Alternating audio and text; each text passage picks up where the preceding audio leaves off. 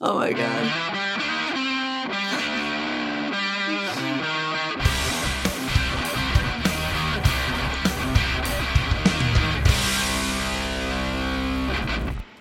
Welcome to the Get Offset podcast. My name is Emily. And my name is Andrew. And we promised this wasn't recorded in December, despite the fact that for you listeners, Andrew's wearing a Christmas sweater. Mm-hmm. Yep. That I brought to him last weekend. Yep. It's super comfy. I'm not going to lie. Good. Yeah, those are actually really soft and comfortable. I wore mine a lot. I couldn't bring myself. It says the care instructions like, yeah, go ahead and tumble dry low because it's not like regular sweater material. I'm like, well, no, that feels wrong. So I ended up line drying it anyways. Smart. Yeah. Probably for the best. Yeah, that was fun. Andrew and I actually got together in person for the first time. Like, we've seen each other in person since the pandemic. Indeed. But like, huzzah. But like outside briefly to like drop off, pick up stuff. Yep. Like in passing. Not like for hangs. So it was nice. Agreed. We'll do it again sometime. Yeah, see? We're friends in real life. Maybe by next time I'll have this place cleaned up well enough to where we can jam. Yeah. You know, we had our professional organizer come by yesterday and cleaned out the garage a little bit, this main walkway, and our big main closet area downstairs. And man, they had their work cut out for them. But yeah, fair enough. Love our professional organizer, man. Highly recommend it. I might cave and go that route because we'll see. Yeah, I really recommend it. Yeah, there are some times in your life where you're like, I should bring in someone who knows what they're doing. Yep. Yeah. That's kind of when you're working on amplifiers. And sometimes when you're organizing your house. Totally. Mm-hmm. Oh my God. Well, hey, what's new with you? Nothing I can talk about until tomorrow, or I guess until Tuesday later in the day. So, Yes, I guess you've probably seen the emails, but it's exciting and cool. And check out the demo on the YouTube, people. What I haven't seen a thing. What I don't know what you're talking about. Nope, I'm completely oblivious. Yes. Too bad. I am faultless. Yes. Well, it's an email from Valentine's Day. It was the last time we had it back and forth going, so. Oh. Yeesh. I'll just continue to pretend like I'm perfect and I know nothing. Yeah, since we released this episode closer to midnight on the Tuesday, and the actual release isn't going to be later until later in the day, I'm not going to spill the beans. That is mighty considerate of you. Also, I always work under just the just in case. Like, what if they push it? Then I have to push the whole episode. Yep. I'm not going to do that. Yeah. Yep. Yeah. But it's been fun. It's been real fun. Cool. How about you, dude? Anything new? Other than that sweater?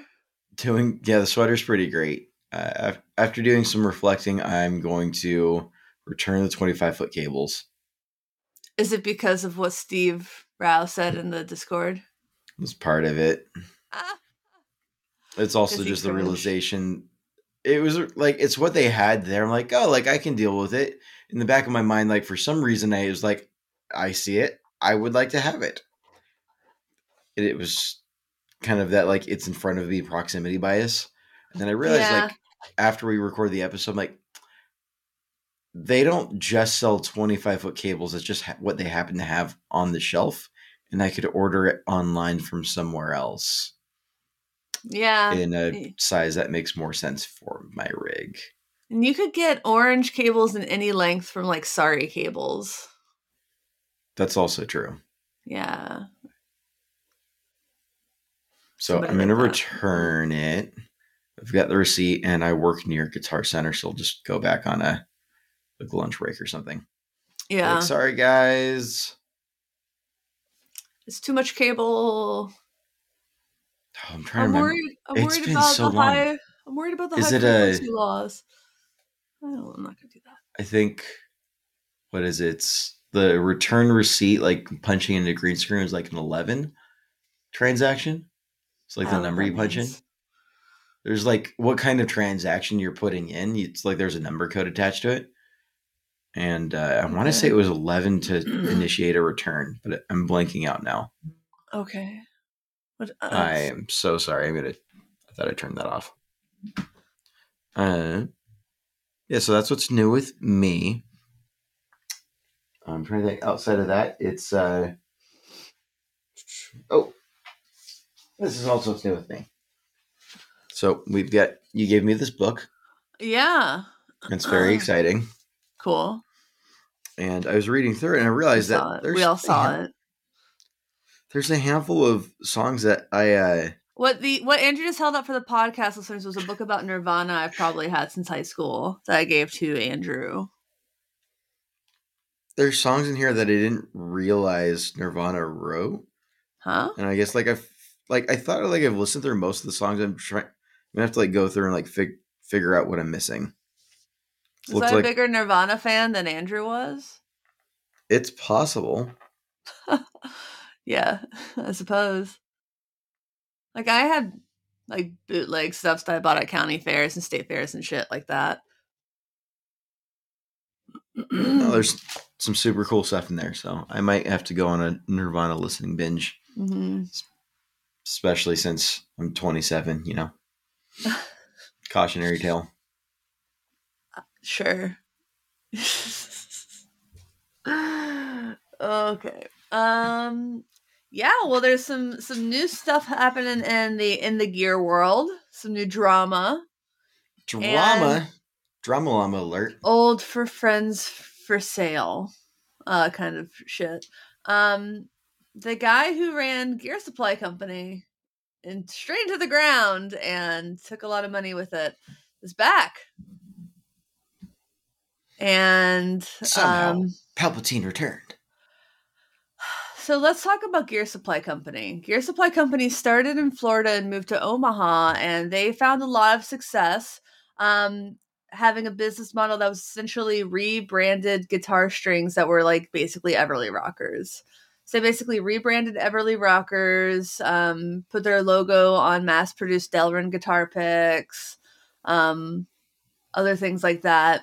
And they had kind of a marketing strategy and branding that was cut out the middleman, which is funny because they were kind of literally a middleman. Right. And they had a subscription service and they tried to sell the subscription on the idea that you should be changing your guitar strings every month no matter what, and that their prices were so good that you could afford to do so. And yeah, by insinuating they were cutting out the middleman, they kind of made people feel that they were making their guitar strings. I don't know. It just It kind of felt really disingenuous. And they started releasing more products, cables, straps. I actually still have some of the straps. They were really, really cool. I still have a bunch of the picks. They were nice. They're nothing wrong with them. But things really went to a head when they launched a Kickstarter for some guitar pedals. Mm. So at the earliest level, you could get guitar pedals for $125. They had a compressor, a tremolo, a harmonic tremolo, a light drive, and a medium drive, or medium drive and a light drive, depending on how you look at it. But where's the dark drive? Is it a large drive? Oh my god! Is it a grande drive? Grande. It's one of the questions of the universe we'll never know. So what was the next level? We're making coffee roasting jokes now. And the Kickstarter deliverables kept getting pushed back. And Gear Supply had gotten really big in the praise and worship guitar circle. I'm not positive how, because I wasn't part of that circle. So maybe Andrew can elucidate us a little bit. I mean, targeted marketing. Yeah. Was a big part of it. The price range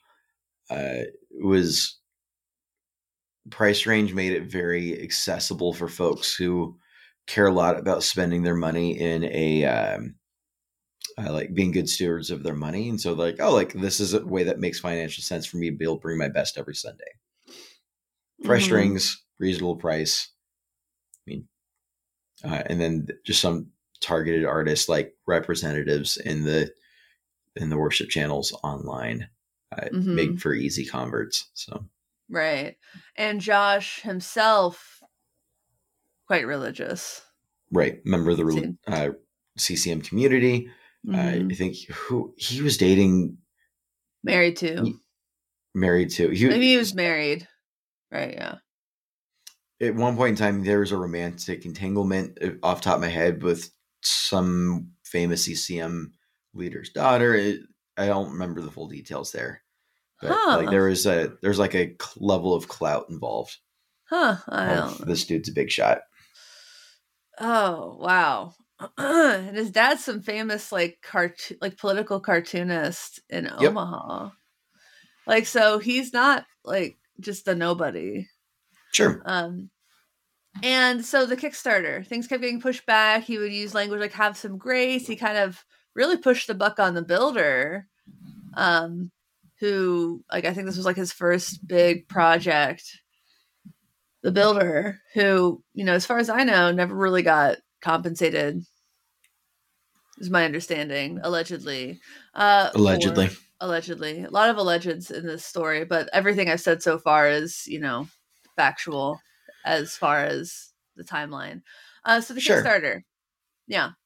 And then it kind of comes to a head on Black Friday. By now, nobody's gotten a pedal, as far as I can know. Some people have played them, including the original third host of this podcast, who was in Omaha, had played some of them. So he can attest that they exist. And he, this other third host, was active in guitar influencer spaces. So I assume that's kind of why he was brought in to attest that they exist. I think it was probably pretty smart marketing on Josh's part to get somebody who he knows is going to, you know, sing his praises, to use the language of the church a little bit. But still nobody's really gotten their pedals. And then on Black Friday, Josh lists them all for sale on the website for $99. They were $125 on the Kickstarter. Nobody's gotten them yet.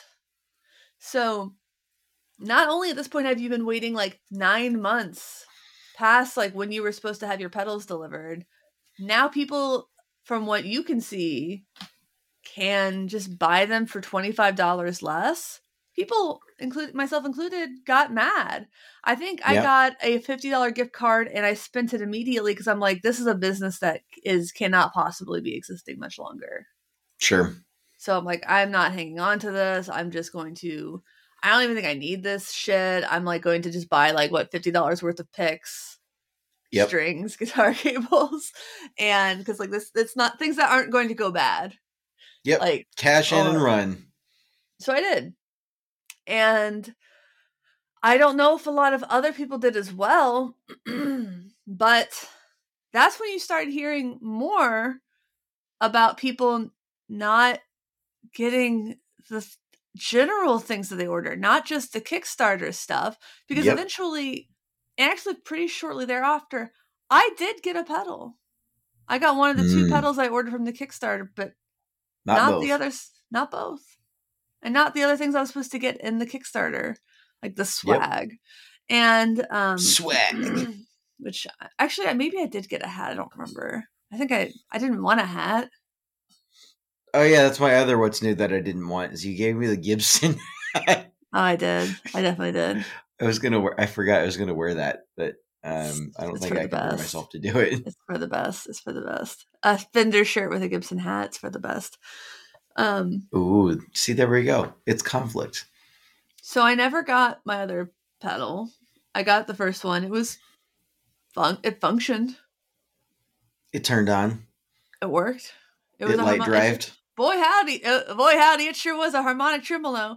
And I think I ended up selling it for like $75 like a year later.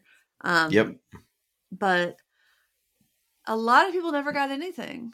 And that's when people started complaining that they weren't getting like the normal stuff that they were ordering. Yep. Cables, strings. People were saying I had money taken out for my string subscription and I didn't get my string subscription.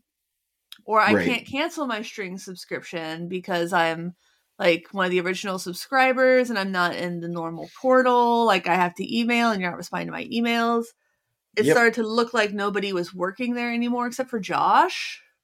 Right. Like before it had been a host of other people. And if you looked at the LinkedIn, it didn't look like anybody else worked there anymore. And this is just my recollection of how things went down as someone who was a customer and following it really closely because I had money in it and was waiting. Oh yeah. And people in the workshop forum started to catch up. They're like, people are like posting the cautionary stop ordering from them. Start like call your credit card companies and challenge the charges that you're getting. Report to the BBB. Yeah, like disavow any charges from this company if you're being auto charged every month and can't cancel. Like that's the only way to stop it. Yep. Kind of thing.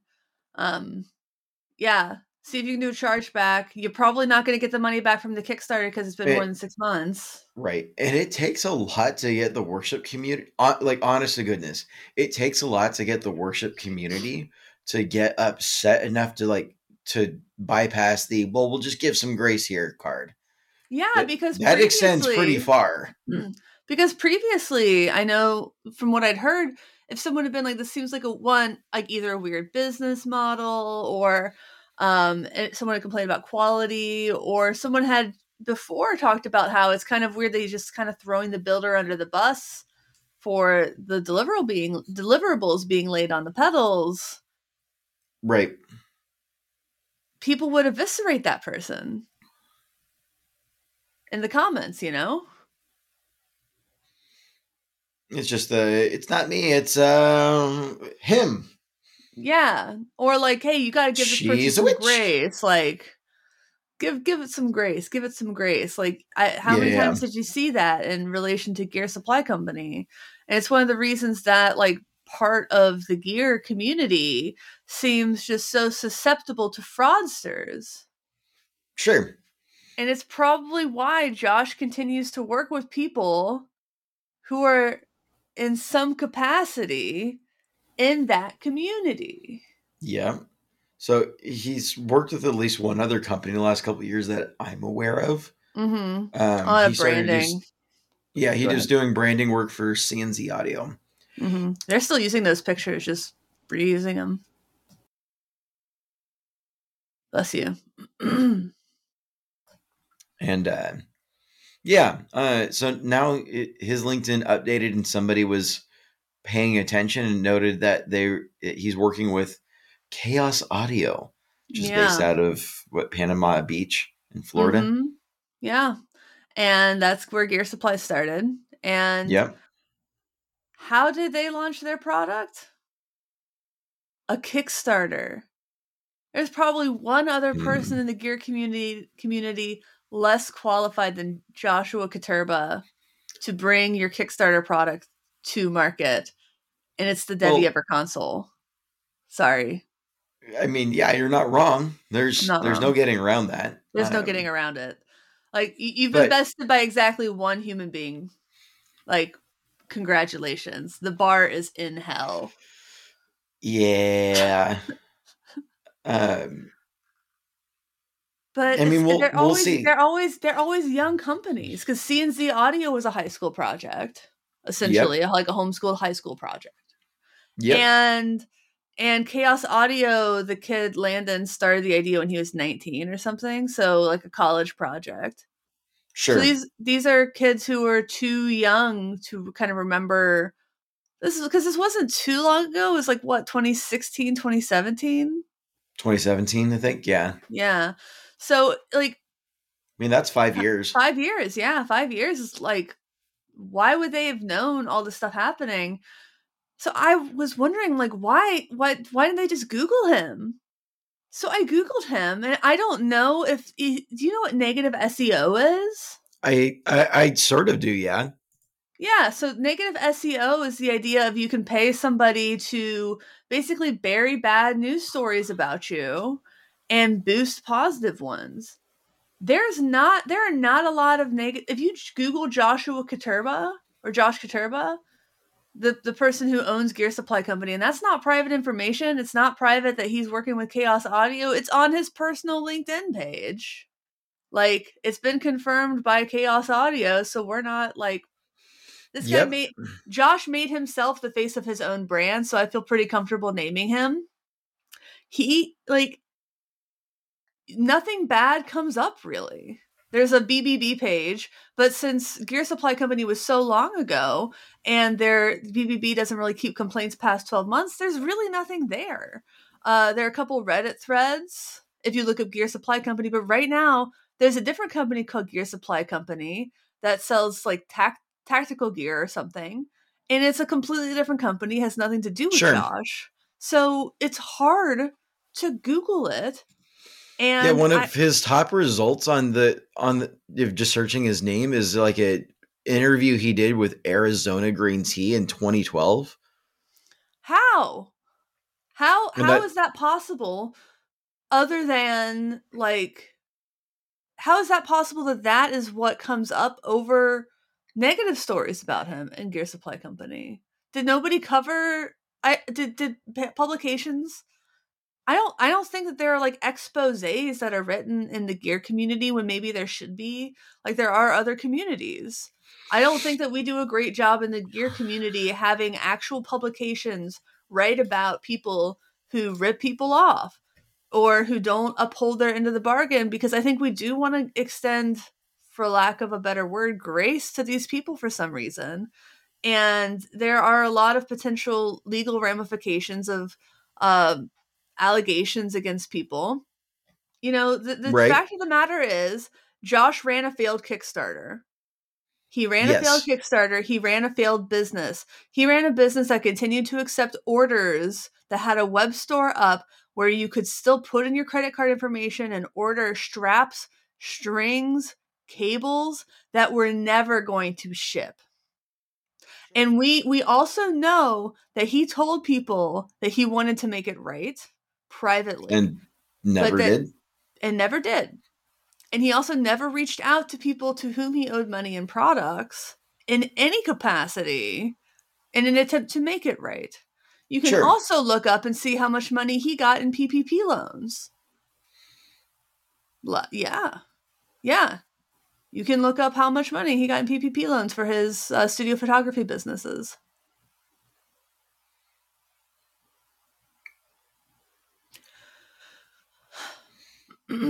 Someone else said that. I didn't, so I'm not going to say the number, but it is more than I got when I needed it. Sure. So I mean, I think the takeaway there is it's one of those like fool me once, like shame on you kind of a thing. But fool me twice, like that mm-hmm. should be shame on everybody else for allowing that to fly. Yeah. I mean, I know a bunch of people tried to reach out to C&Z and like, hey guys, like, are you guys okay? Like, yeah. do you know what you're getting into? I think there were some emails being sent out to like some people who had met the owner of Chaos Audio, sending out like a cautionary, like, hey, do you know who you're working with? Well, I had a little back and forth with him in the 60 Cycle Hum group, and it was really defensive. It felt really defensive, and like a lot of sales speak on his part. He said, the owner Landon said something along the lines of, my only concern is having a successful product launch. And I responded, that really shouldn't be your only concern. This is, for better or worse, this is a very relationship-driven industry where you are judged by the company you keep.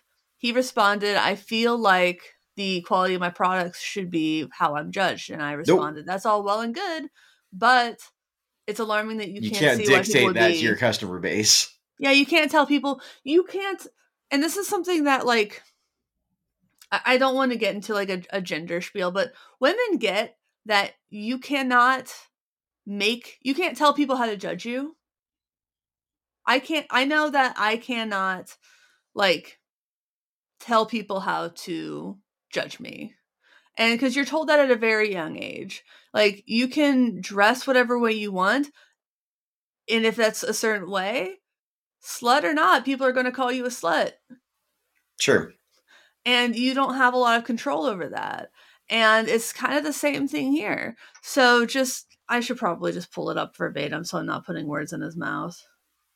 But the gist of it was, so he said, our only concern is making sure Stratus, their product, is top tier when it's delivered in July. We're getting our next 25 unit sample batch in a month for final testing, which is odd because in another video on their own page on YouTube, they said that all they want is to have a minimum viable product, not top tier product. So, okay, fine.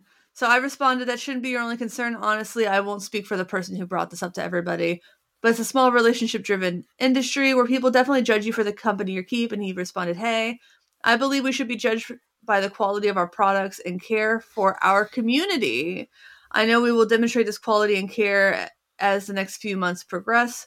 Feel free to hit me with any questions. I responded, that's well and good, but it's a pretty big red flag to bring in a guy who ran a company that just kept taking people's money without shipping products, especially when a big part of that involved a Kickstarter. It's alarming that you can't see that.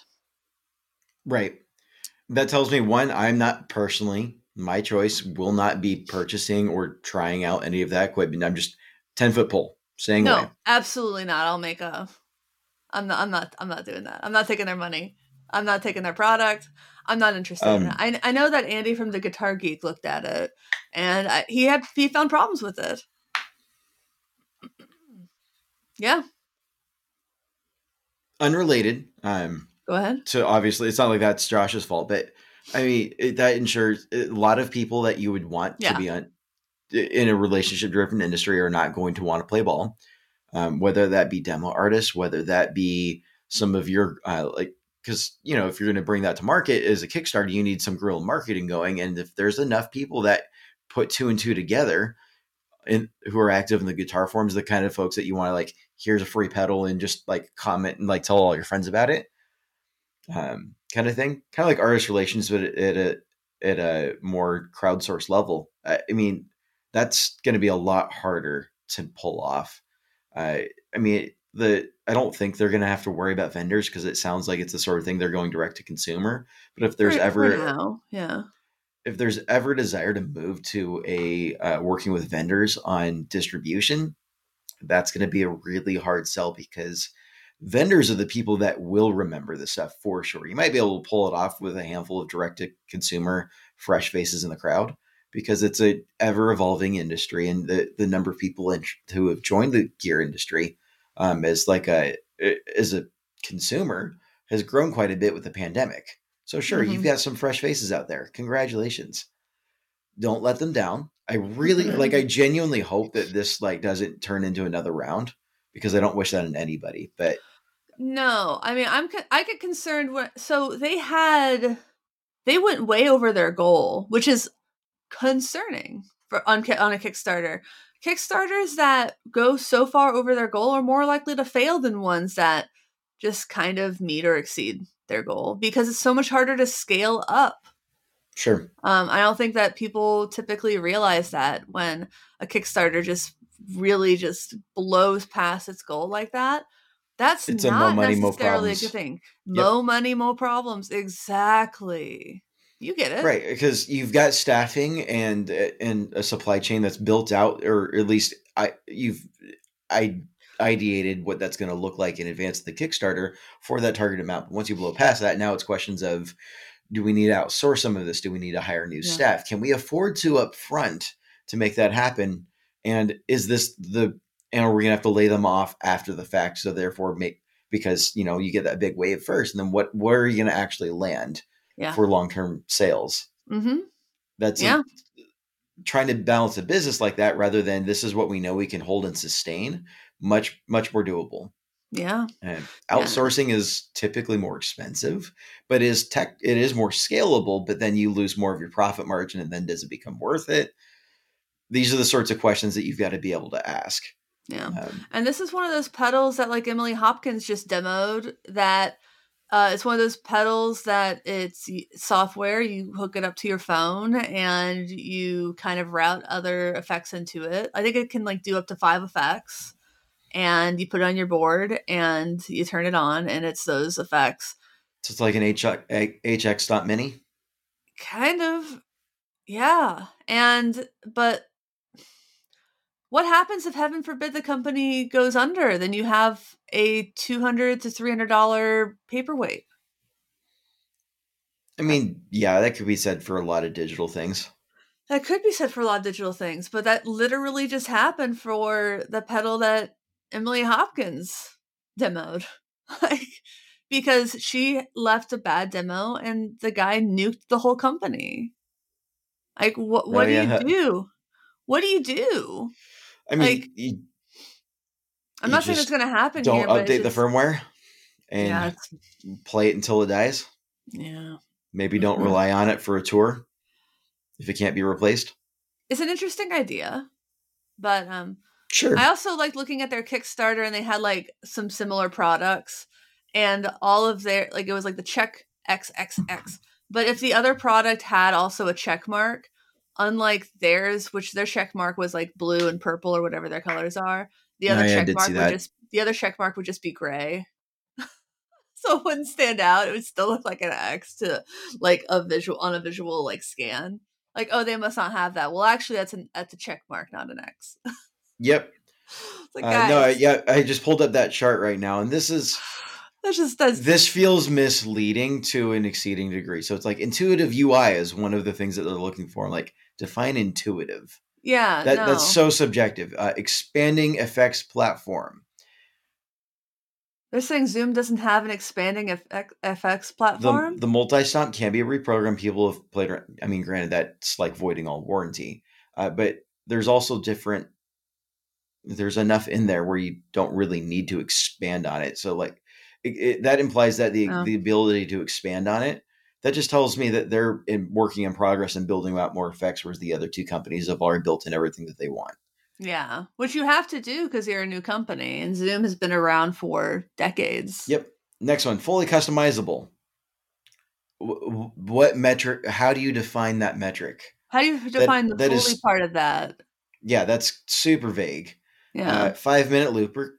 Congratulations. Oh, that's a very long looper. That is a very long looper. That's cool. There you go. We have a metric that is measurable, metric, yeah. But it doesn't tell us what the other ones are. Because if one of the other ones has 4 minutes and 30 seconds, like that, functionally, that's close enough. Yeah. So I'd have some follow-up questions, but sure. Like that feels less misleading as a metric. And then the last one is full effects chain. Oh, sure. Define full again, like it's fully effects chain, meaning like this is your one device that you can run an entire gig on. Yeah. That's what I'm saying. 'Cause you can do like 5 effects that you can reprogram and move around and stuff. It is like an HX Stomp Mini. And then it gives us the check mark for the Zoom multi stomp on that. And so I would just be curious what they're. But it's not a color. It's still grayed out. Oh, sure. I mean, that's the sort of, you know, like kind of that awkwardly like growth hacky mindset of we're going to just like talk right past the point and hope people don't notice. And, you know, like that might work for some people. For other people in an industry that's, you know, founded on a lot of trust, that's not going to fly. Yeah. So, I mean, best of luck to them. I also think it's funny that their logo looks kind of like the new Meta logo. Just more angular. Yeah. Yeah. I mean, I hadn't really heard of them before all this. So, I think there's potential here, but sure. So like if I were to, you know, give some advice to the owner of the company, it looks like they've got a decent product. It looks like they've got potential. And the part that they're going to really run into is any of the engineering stuff. So hire an engineer.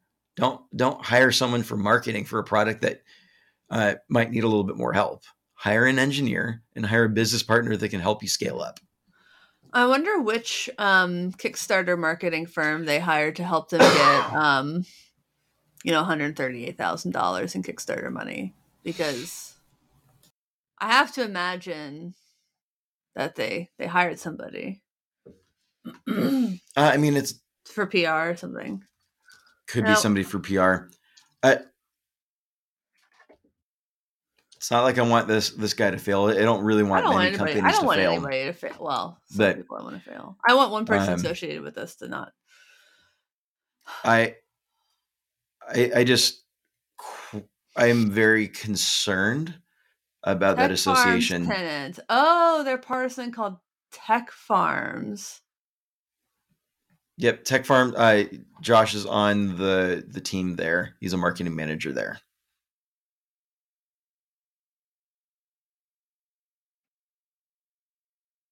Yeah, I found that in his SEO. It's We Grow Tech Companies. Yep, that explains a lot. So there's your explanation. Tech Farms Capital. Technita. MUL Strapping Tools Manufacturer. Okay. Interesting. Yeah. So it looks like they had a first Kickstarter campaign that failed back in late 2020, regathered and relaunched. But yeah, I hope they figure it out. Mm-hmm. Kickstarter has potential. I just don't see it working out too often. It fails more often than it does, because it's like a miniature. Wow, I just went to go get water for my voice. And it's already back. Frog in his throat. It's allergy season in Seattle already. The trees are blooming, and yikes. They're starting to, yeah. Yeah. That's great. I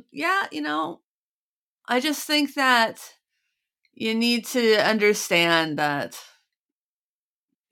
it's a lot about the company you keep sometimes, and sometimes there are people in different industries that bring up really bad feelings with a lot of consumers and people in that community, and you're not caring for that community if you bring those people into your business. Right. It'd be like, bringing back Louis C.K. to a set. I mean, it's like, sure, like, he can be funny. He's good at his job, but do you really want to do that to everybody that's going to be involved? When there are other options, that's not your only option. Is the thing. So, right. But they probably, they're young. They didn't know. And they're trying to backpedal because they're already in. They probably have a contract signed, something like that. Yeah. So they're money young. Spent. Yeah. Cool. Do your research, folks. Ask around a little bit more. Have mentors that you trust that have been doing what you want to do for longer than you have. Yeah. Ask around. Check references, not their references, other references. It's so much better to ask around and find out, and usually not as great to fuck around and find out. No. So. No. Oh my God. Oh man. Cool. So that's my pithy quote for the week. Pithy quotes. To talk about something completely different that everyone's going to care about. Hard pivot. Pivot. There's a conspiracy theory in music that's happening that is really interesting to me. I love a good musical conspiracy theory. Okay. And this one involves, hear me out, Dua Lipa. She's British? She is British, and Dua Lipa is actually her real name. Kind of blows my mind. But she has that song, Levitating, and the hook is something like da da da da da da da da da da da. So the hook is a dotted eighth note followed by a 16th note. Da da da da da da, over like a Charleston rhythm, right? Yeah. Well, she got sued by a Florida ska band or a reggae band, a Florida reggae band called Artikal Sound System, saying that they ripped off one of she ripped off one of their songs. And on the head, you're like, where the shit is Dua Lipa gonna hear a Florida reggae band? Sure. And you're like, okay, this is going to be thrown out because you have to have, one of the things to win a plagiarism case is you have to have access. Right. So is there any chance that Dua Lipa could have heard the song? So like if Tom Petty's estate is suing like Ed Sheeran for copyright violation. Yeah. That makes sense. Sheeran, yeah. Ed Sheeran's heard Tom Petty. There's access. If I'm suing Ed Sheeran for copyright violation, there's no access. Like Ed Sheeran has never heard my music. He did film a music video in Georgetown on Airport Strip, where I never am. I never am. So it's actually kind of a fun place to go drinking, but yeah. And that's a fun fact. That's why a lot of record companies don't take unsolicited demos, and they have a policy of just destroying them. Because that eliminates access just in case. Because then you can't say, oh, this other artist on this label did have access because I sent their label a demo of that song 5 years ago. Yep. And it's like similar, then the label can say, actually, we have a policy of just destroying unsolicited demos. And that was an unsolicited demo. It was destroyed per our policy. Yeah, it makes sense. Safest thing to do. It got more interesting when Artikal Sound System says, but our album was number 2 on the Billboard reggae charts in 2017. And her song was written in 2018. Oh. Oh, shit. That makes access a little bit murkier. It does. Is she into reggae? Maybe herself or one of the writers was into reggae. It's Jaman. Likely that they were. So that I want to hear the song that was ripped off. Allegedly ripped off. That's where it gets even more interesting. Oh. It's really hard to find this song. It was actually really hard to find this song because it's been on all the streaming services since 2017. Then why can't I find them on the streaming services? The most likely thing is they most likely pulled them before they sued. But why? That's part of the conspiracy. But you can find it on like SoundCloud. Who is they? Like the reggae band or like Dua Lipa's people? The band or the lawyers. But you can find it on SoundCloud with a timestamp from 4 years ago. But with SoundCloud, you can replace song files. You can't replace song files seamlessly without replacing the date and timestamp on the streaming services. You can do that with SoundCloud.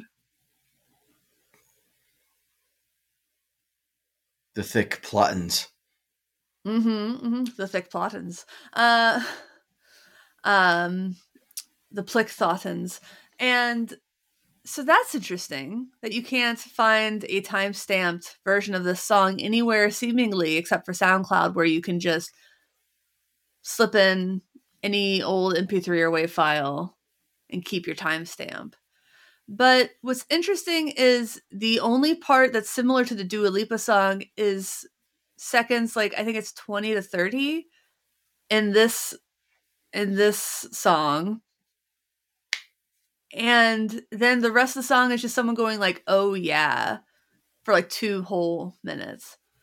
And I get angry about it because I'm like, if these idiots didn't know that like that was the best part of their song and then they just go oh yeah for like the next 2 minutes of it or whatever, I'm they kind of deserve it. They don't deserve like a cut, in my opinion. That's just me.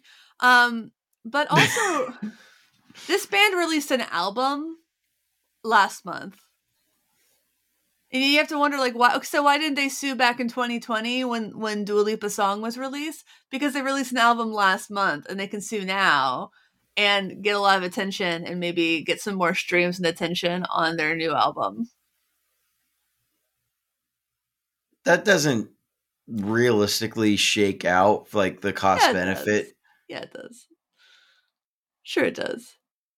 Because you got, like, suing someone's not cheap. It's cheap when it's your label doing the suing. Or your publisher. All right, so what you're insinuating allegedly is it appears I'm not insinuating anything. I'm repeating a conspiracy theory that I heard. So what the conspiracy theory is that they didn't actually, like, the song didn't actually have the hook in there. They've gone back, pulled it from all streaming platforms, and they have replaced a SoundCloud file that they'll probably use with that you can tamper with after the fact to try and win a court case. Yeah. That's the theory. Is not the word, but, like, rewriting history digitally. What the thing is that even if they released it, even if this song was on the record, even if Dua Lipa had access and heard it, because these songs, they're in the same key. The tempo is like 3 to 4 beats per minute off of each other. Same chord, same key. You can play them over each other and it sounds the same. It is so bad. I do not think they should win because they both stole it from Rosa Parks by Outkast. It's the same. It's the fucking same. I'm pulling this up now. Cause they both go. Cause it's just it's like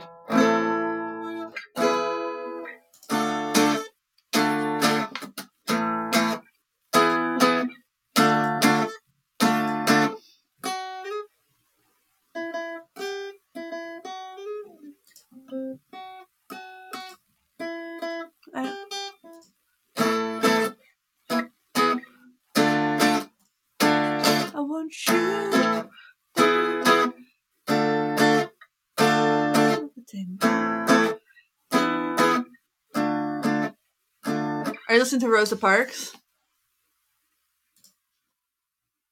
All right, so I just listened through a little bit of it on the YouTubes. I kind of see where you're getting that from.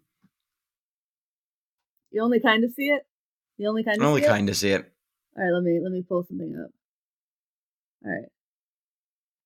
Let me pull it.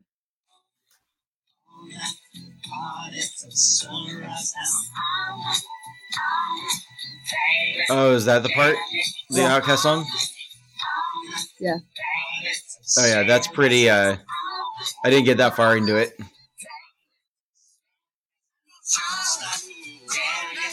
really hear that? No, yeah, actually Andrew, that was all 3 songs, the same clip played back to back then back and then all together at once.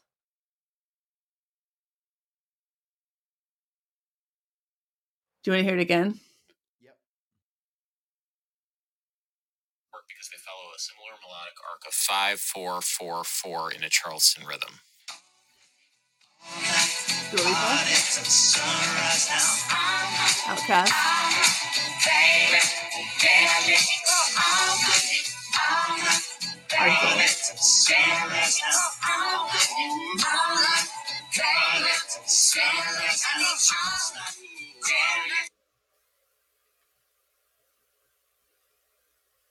I'm going to credit it's Adam Neely on TikTok for that one.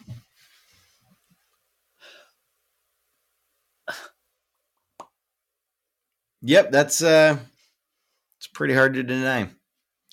So, Artikal Sound System should not win this court case, and Outkast will not sue. It's sort of like, so do you know who Heinlein was, the author Heinlein? Not off the top of my head, no.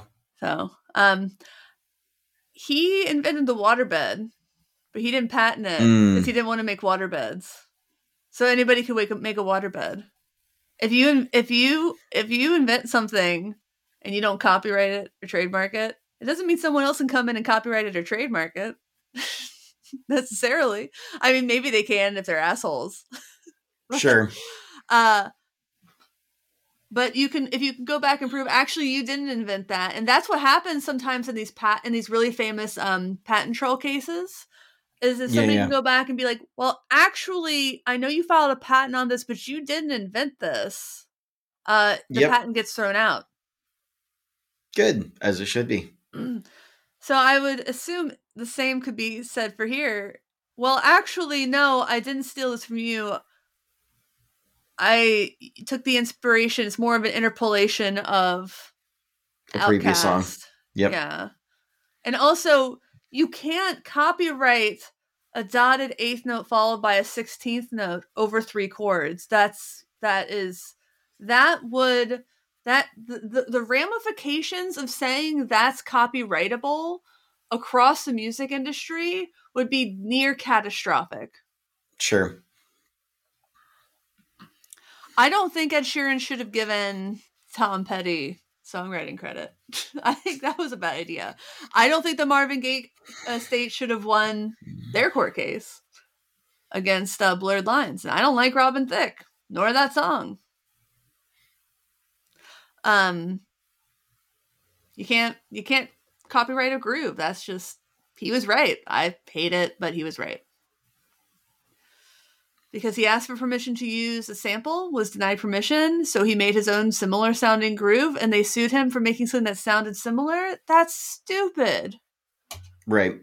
He made something different that sounded similar because it was an homage. It wasn't even interpolation. Right. It's like saying, like, okay, like you made a waterbed, but I'm going to make a waterbed that's bouncy by putting spring water in it. What you going to do about it? I mean, it's a waterbed. But that's still a waterbed. It'd be more like, okay, well, I'm going to make water joke. Okay. Okay. It'd be more like saying I'm going to make a Jello bed with gelatin in it. Okay, that's that sounds different. Yeah. That certainly sounds different. Or an ice bed. I'm going to make a frozen water bed. Oh, that reminds me. I was at a restaurant last night. And went to go use the restroom on the way out. And the urinal is just filled with ice. And I'm so confused. Haven't you ever seen... No. What was that movie with Rob Schneider? She's the Man? No. That was with Amanda Bynes.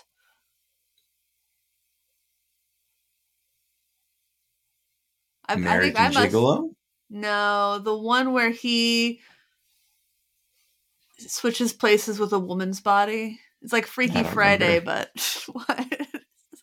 I think it must have just been on Comedy Central like all the time. What am I thinking of? Oh, God. I wish I wasn't thinking of it. I don't know what purpose that would serve. It was super strange. But I know that's a thing. I've heard of it. Yeah. But I just, like, I don't know. I don't think that they should win. You can't copyright that rhythm. Because it just seems like such a basic rhythmic structure. Oh, yeah. Basic rhythmic structure. I mean, that would be like trying to copyright four on the floor. Yeah. That's not okay. But there have to be like basics in music that everybody can do. Otherwise, we're just robbing anybody the ability to have like creativity. Right. I mean, it brings up the question of where do you draw the line? And I mean, that's kind of a nebulous question. I'd almost rather reframe it as looking at other industries as a cautionary tale of how the legal part of it turns into its own industry. I mean, so you look at the tech industry and the amount of patent and copyright that gets filed from any major tech company, and then they're constantly using it to go back and forth or looking at old patents from like 2005 for an old program and then trying to reinterpret it so they can sue for a product that was created in 2019 and try and get it shut down. It's like that constant back and forth. It's just, it's kind of like a Cold War arms race, kind of just everyone's just like building up like this level of mutually assured destruction, but it's not really mutually assured destruction. It's just the, well, if you do this, then I'm also going to do the same thing. And yeah, it's like someone tried to level up and dump money into it. Well, someone tried to make a software that created every possible melody known to man so nobody could sue anybody for melodic copyright anymore. And they put it up as fair use. I'm like, but that would never hold up in court because of access. And also that's stupid. But noble. Stupid. But I call that noble. Maybe misguided, but there's a nobility to it. But you know, some people should like. Some people, because there is still theft sometimes. Sure. Obviously, like George Harrison, dead ass, he stole the whole song on accident, but he did. He stole He stole My Sweet Lord. He did. He admits it. Sure.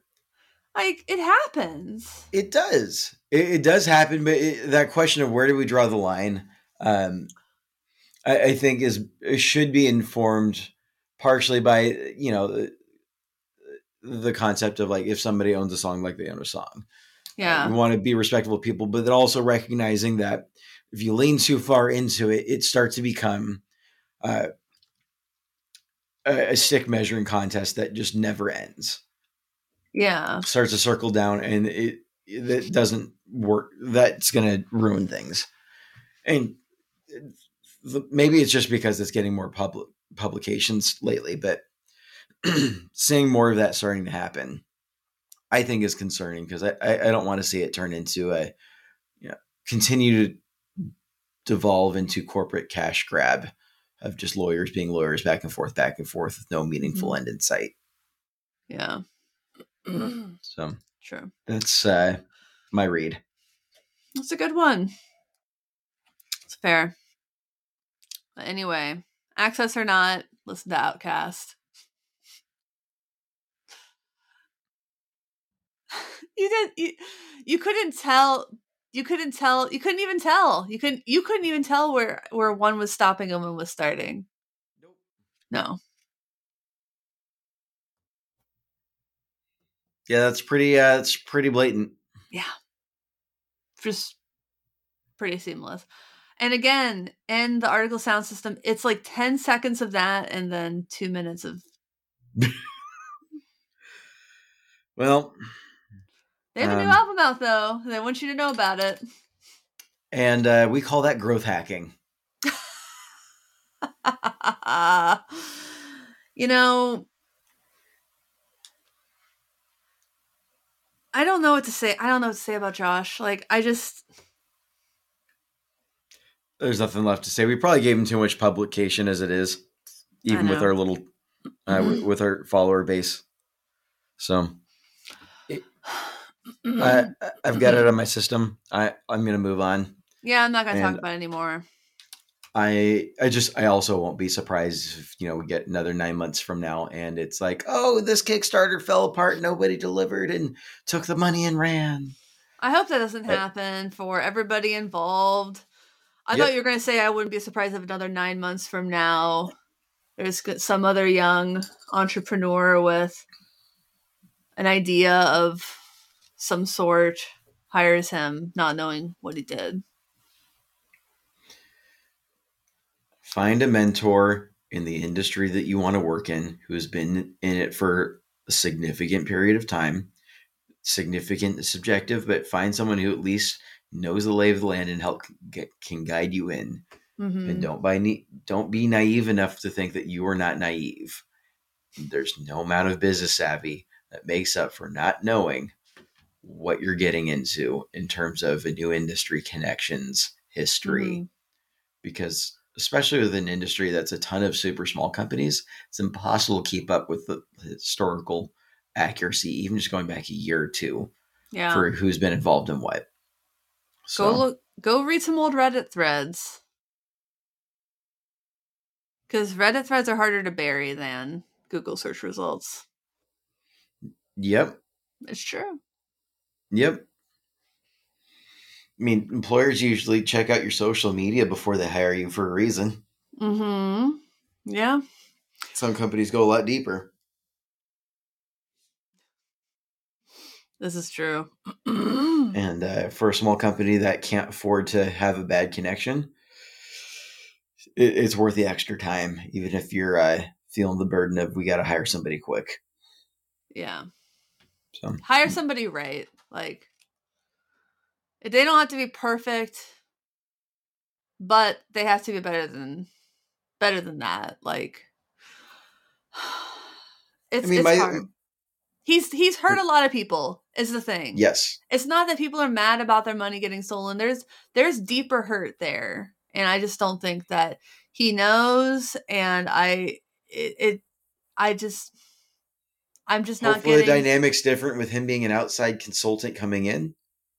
Mm-hmm. But I guess he's also now on staff. So I don't know. He's not on staff. Well, that's actually, it doesn't seem that way. That's what I've been told by someone else. So allegedly he's not on staff. I think he put it on his LinkedIn.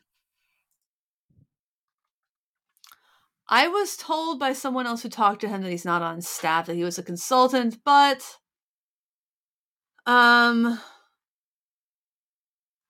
everybody who talks to this guy, this leader, this person who runs this company, just gets a runaround.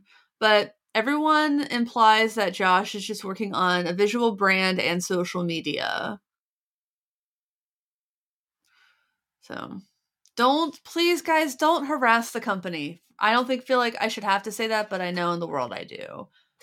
Root for the company to do well. Please. Don't root for people to fail. For the love of God, be cool.